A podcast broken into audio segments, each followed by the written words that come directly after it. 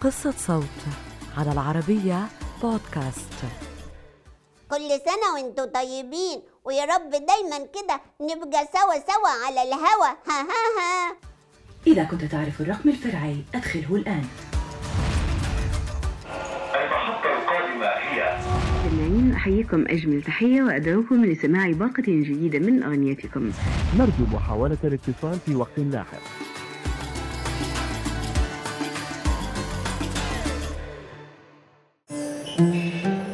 أنا سهير البدراوي، المذيعة في إذاعة الشباب والرياضة من القاهرة.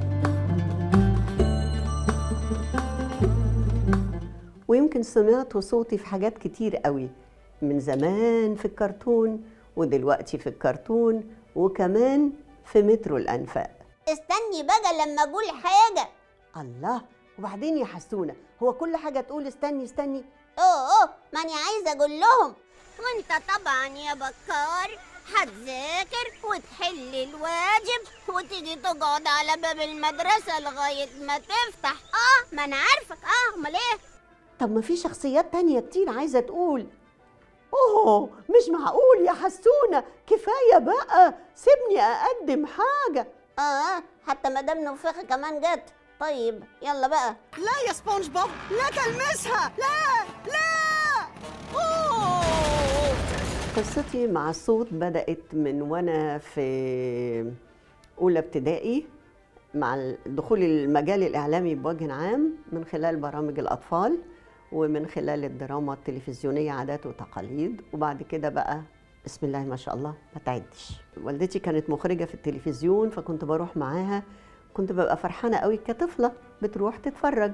وابتديت بقى أقدم مع ماما سميحة، وبعدها شاركت في عادات وتقاليد وفي برنامج رسالة مع فايزة واصف، وبعدها شاركت مع أبلة فضيلة حبيبتي برضو. حبايب الحلوين، كان يا مكان في سالف الأزمان أميرة من الأميرات، كانت كل شوية أيام تتكلم كلام وتؤمر أمر. لما كنت بعمل إعلانات كانوا بيعرفوا الصوت ويجوا بقى يسألوني يا ترى دي كويسة؟ أقول لهم والله العظيم ما شفتها، يعني أنا بعمل إعلان ما شفتش. طقم الحلل البايركس عشانك وعشان ولادك وعشان حماتك حلو؟ أقول لهم ما أعرفش، ما شفتش، أنا بشتغل وخلاص. أول جملة سجلتها كانت من سنين كتير، حوالي ثلاث سنين يعني، كنا عاملين في ديلفي، مسلسل ديلفي، هو من الحيوانات البحرية اللي, اللي كنا بنمثلها. ولكننا لا نريد أن نفعل ذلك، شركه سيأكلنا، احترسوا من شركه. لقد كذبت الكرة. أوه ولدي حبيبي، يجب أن نحضر له كرة أخرى، من الصعب أن نفهمه أن هدية ديلفي في ذكرى ميلاده.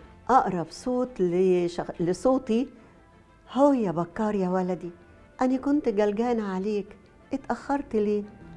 قل يا بكار، أنت ما كنتش بتذاكر قبل كده، أنا عارفة أنك بتذاكر على طول.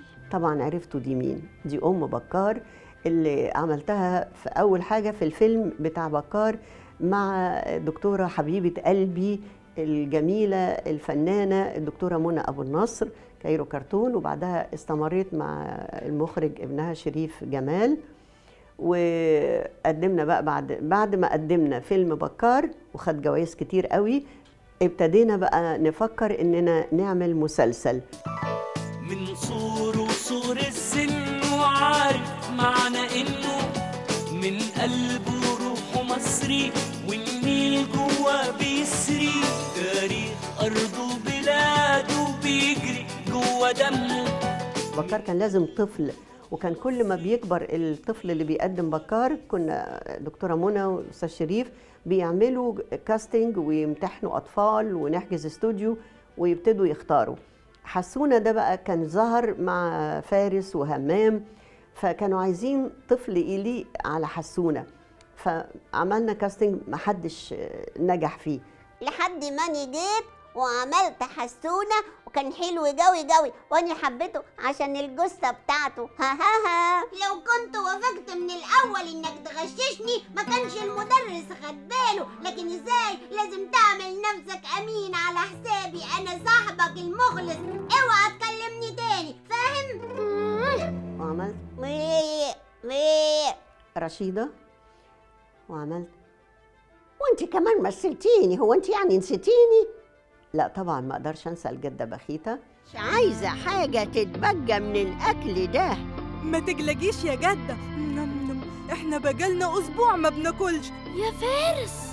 والنفيوز اللي كانوا مع عم دهب وعم بطوط، عم دهب عم دهب نريد ان نلعب معك، ده غير حسونة يعني، ده في سنة مناخير يعني. عزيزي الراكب، برجاء الالتزام بتعليمات الهيئة العامة لمترو الأنفاق، مترو الأنفاق لكم وبكم، حمى الله مصر وشعبها ورئيسها من كل سوء. الحكاية بدأت في مترو الأنفاق لما الأستاذ أحمد عبد الهادي بكير مدير العلاقات العامة كلمني وقال لي نتقابل في استوديو ديجيتال، واضح إن في حد قال له عليا، ورحت وابتدينا نسجل أول برومو لمترو الأنفاق. الصوت مهم جدا في حياتي لأنه هو فعلا كل حياتي، أنا ما بقدرش أقعد من غير ما أسجل، من غير ما أشتغل، حتى لو اشتغلت بدون أجر ببقى سعيدة، لأن أنا إيه بحب الحديدة بحبها، فالصوت مهم جدا. يا رب احفظوا عليا يا رب.